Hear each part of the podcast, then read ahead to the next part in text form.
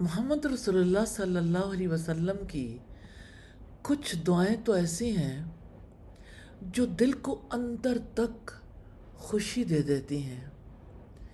اب صلی اللہ علیہ وسلم نے ان لوگوں کے لیے دعا کی ہے جو آپ کو فالو کرتے ہیں، آپ کی سنت پر عمل کرتے ہیں۔ خوش نصیب ہیں وہ لوگ جن کے لیے رسول اللہ نے دعا کی۔ کہ اللہ تعالیٰ ان کو خوش و خرم رکھے جو میری سنت پر عمل کرتے ہیں۔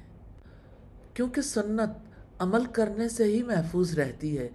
نبی صلی اللہ علیہ وسلم کا ارشاد ہے نظر اللہ ابدن سمی مقالتی فحفیظها ووعاها وبلغها من لم يسمعها۔ فرب حامل فقه غیر فقیح ورب حامل فقه إلى من أفقه منه سلاس لا يغل عليهن قلب مؤمن إخلاص العمل للہ ونصیحة لأئمة المسلمین ولزوم جماعتهم فإن دعوتهم تحیط من ورائهم.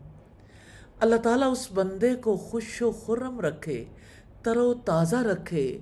جس نے میری حدیث سنی، اس کو یاد کیا اور اس کو ان تک پہنچایا جنہوں نے اسے نہیں سنا۔ بعض اوقات سمجھنے والا غیر فقی ہوتا ہے اور کبھی حامل فقہ اپنے سے زیادہ سمجھدار اور فقی تک بات پہنچاتا ہے۔ تین باتوں پر مومن کا دل تنگ نہیں ہونا چاہیے۔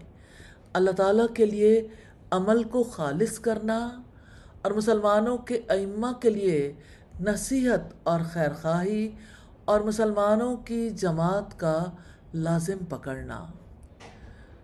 ان کی دعوت ان کے پیچھے سے احاطہ کیے ہوئے ہوتی ہے۔ اس حدیث سے پتہ چلتا ہے کہ رسول اللہ صلی اللہ علیہ وسلم کی احادیث کو یاد کرنے والے، اس کو آگے پہنچانے والے مبارک لوگ ہیں، خوش نصیب لوگ ہیں۔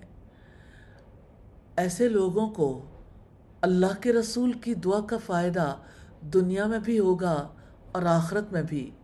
کیونکہ جو لوگ قرآن و حدیث کی تعلیم کے لیے نکلتے ہیں، رسول اللہ صلی اللہ علیہ وسلم ایسے افراد کے ساتھ اچھا برتاؤ کرنے کی تلقین کرتے ہیں۔ اللہ تعالیٰ سے دعا ہے، ہمیں نبی صلی اللہ علیہ وسلم کی ہر سنت کو سیکھنے، سمجھنے اور اس پر عمل پیرا ہونے کی توفیق عطا فرمائے۔ فالو محمد صلی اللہ علیہ وسلم۔